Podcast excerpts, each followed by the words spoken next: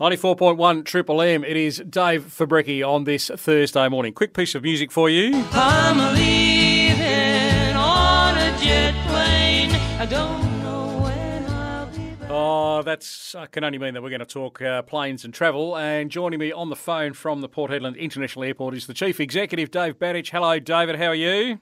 Good morning, Dave. How are you? Not too bad. Love a bit of uh, Peter, Paul, and Mary in the morning. Um, now, let's talk about what's happening out at the Port Hedland Airport. Now, uh, you've had all manner of upgrades done to the parking and the uh, entryway now for the drop-off zone. Is that's all complete and underway and has been for some time. But uh, the terminal, the terminal is uh, undergoing a big facelift. What's going on out there? Yeah, so this is the last piece of the of the, the jigsaw puzzle and and um, refurbishment of the of the airport. Um, so we the, the terminal is under um, a reconstruction now, I gather, and uh, and we're really excited because this will provide um, a, a refreshed um, o- o- operational facility that will not only cater for you know, our current uh, our current passenger throughput, but also for future growth, which which we are planning for and expecting. So, um, yeah, look, we're, we're building for the future, and, and I think at the end of the project, the community will be very proud of uh, of of their airport. Do we have a, a, an estimated completion date for the current terminal upgrade? Yeah, the, the full terminal upgrade will be completed uh, around mid next year, Mhm. um, around June, June timeframe. But uh, the first stage will be completed um, in in November, and that will provide a new uh, check-in area, very much a larger, enhanced check-in area, and new arrivals um, area as well, uh, wh- which we're really excited about because at the moment, as everyone understands, the the current arrivals area is temporary and it is a bit tight. So. Uh, yeah, we, it is. We, we, we, we do appreciate ev- ev- everyone's uh, uh, patience uh, during this phase, but this is the largest phase of the project. So, um, and we, we hope it's least disruptive.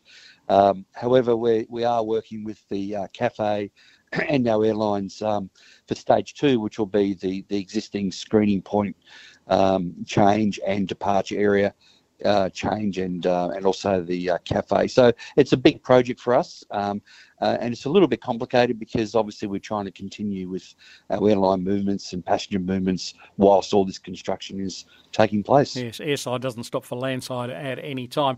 Hey, um, you No. mentioned the uh, the current arrivals hall, which is basically the international arrivals, or is has been used for the international arrivals for the flights uh, between Hedland and Bali. And I want to ask you about that. There's been a lot of uh, comment in the community, particularly since Virgin said about six or so weeks ago that uh, there's not enough demand in the community for a resumption of the direct flights heading through to Bali.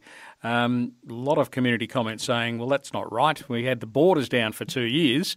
Um, check out the, the community comment now, please. So, what's the position for the airport for, as far as international travel goes again? Yeah, look, uh, we're we're we're working extremely hard with um, with the community, but also with the airlines in trying to re-establish um, in, international connections. Now, um, we've had quite a few meetings with uh, with Virgin.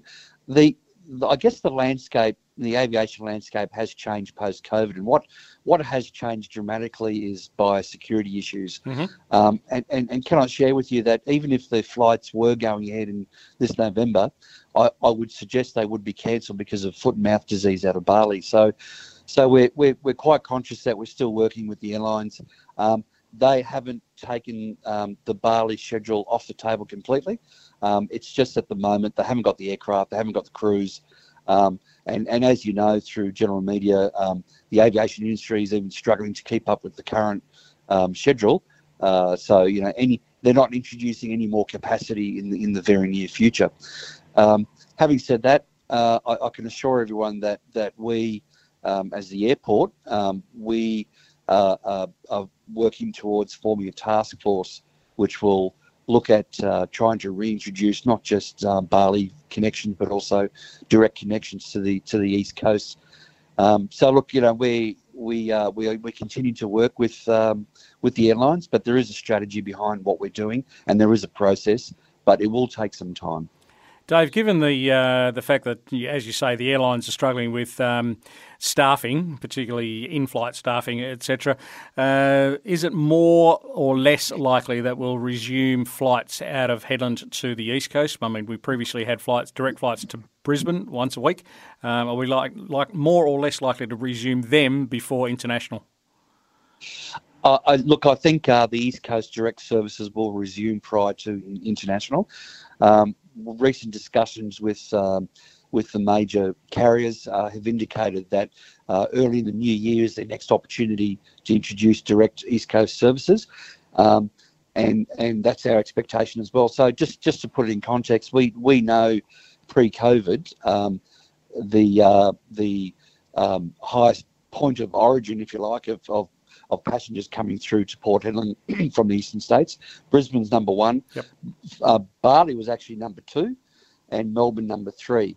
And that's that's the priority that we're putting onto um, our aviation development strategy. So we're looking at Brisbane very much um, first, and then followed by Bali. But that conversation with Bali can also be done at the same time concurrently with Brisbane because that could be that could be a feeder for Bali as well. So um, you know, we're trying to do two or three schedules at once, if you like. Uh, but yeah, look, I think uh, Brisbane, Bali, and Melbourne, they're our top three.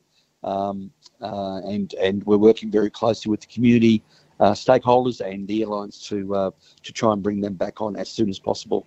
Fantastic, Dave. Uh, can you stay in touch with us here at Triple M uh, if anything uh, comes up over the next uh, three to four months? I mean, uh, I don't don't think we'll be going to Bali for our Christmas holidays direct from from Hedland at this stage, by the sound of things. But uh, hopefully, some maybe the first or second term holidays next year could be back on the cards. Is that what we're thinking at the moment? Yeah, look, it, look, I'll definitely stay in touch. Uh, look, we're, we're working towards that. The the airline industry is interesting because they they work on northern summer and northern winter cycles.